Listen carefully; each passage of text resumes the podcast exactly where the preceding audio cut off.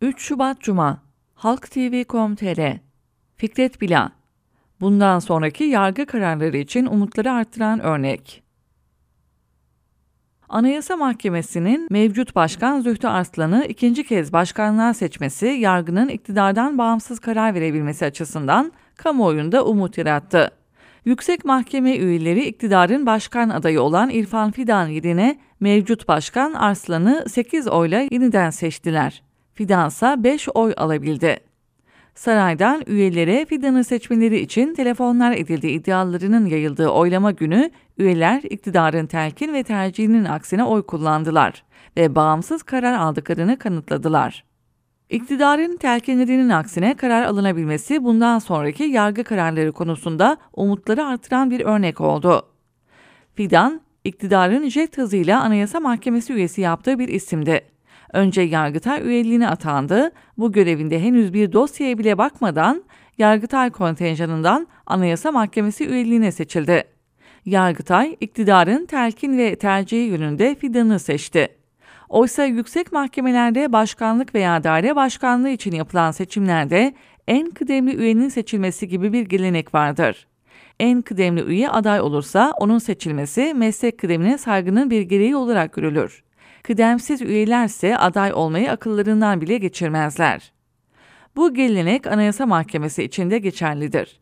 Ancak bu kez Anayasa Mahkemesi'nin üçüncü en kıdemsiz üyesi Fidan başkanlığa aday oldu üyelerin Fidan'ı değil Arslan'ı tekrar seçmelerinde bu geleneğin de etkisi vardır. Bu sonucun iktidarı memnun etmediğini tahmin etmek zor değil. Siyasi nitelikli davalarda kendi beklentisi ve telkini yönünde karar çıkmasına alışmış olan iktidar, Anayasa Mahkemesi gibi en yüksek yargı organının bağımsız karar vermesiyle sarsılmış olmalı. Anayasa Mahkemesi'nin bu kararı özellikle HDP davasında da siyasi etkiden arınmış şekilde karar çıkabileceği umudunu artırdı. HDP'nin kapatılması davası iktidarın ısrarlı beyanlarından sonra açıldı. MHP lideri Devlet Bahçeli'nin ısrarla HDP kapatılmalıdır, kapısına kilit vurulmalıdır. Anayasa Mahkemesi HDP'yi kapatmazsa o zaman Anayasa Mahkemesi kapatılmalıdır şeklinde keskin açıklamalarından sonra dava açıldı.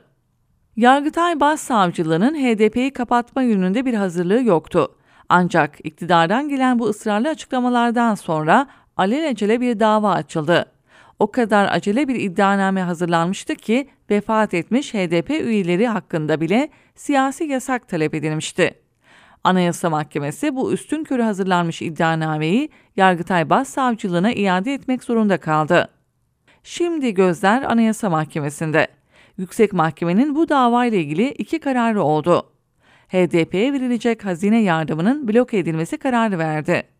Ancak karar anayasanın öngördüğü en az 5'e karşı 10 oyla alınmadı. Buna karşın Anayasa Mahkemesi hazine yardımının blok edilmesine karar verildiğini açıkladı. Ayrıca HDP'nin kapatılma davasının seçim sonrasına bırakılması kararını da reddetti. HDP'yi 14 Mart 2023 tarihinde savunmaya çağırdı. Bu iki karar kamuoyunda HDP'nin kapatılacağı beklentisini yükseltti. İki kararın da iktidarın beklentisi yönünde verilmesi, yüksek mahkemenin bağımsız karar vereceği umutlarını kırdı. Şimdi Anayasa Mahkemesi başkanlık seçiminde iktidarın aksine karar verilmiş olması bu umutları yeniden yeşertti. Bu umut sadece HDP davası ile ilgili olarak da artmış değil. Diğer siyasi nitelikli davalarda da istinaf ve yargıtay aşamalarında iktidarın beklentisinin aksine kararlar çıkabileceği beklentisini de arttırdı. Anayasa Mahkemesi'nin verdiği bu kararın diğer yargı organlarına da cesaret vereceği ve iktidardan bağımsız karar verme olasılığını artıracağı gibi bir hava oluştu.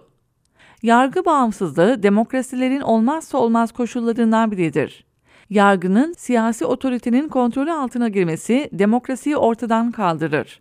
Yargının siyasal araç haline dönüşmesi gibi demokrasiyle bağdaşmayacak bir soruna yol açar. Türkiye'de uzun süredir bu sorun yaşanıyor. Yargı siyasi nitelikli davalarda iktidarın kontrolü altında karar veriyor. Umarız ki Anayasa Mahkemesi'nin son kararı bütün yargı için örnek oluşturur ve cesaret verir.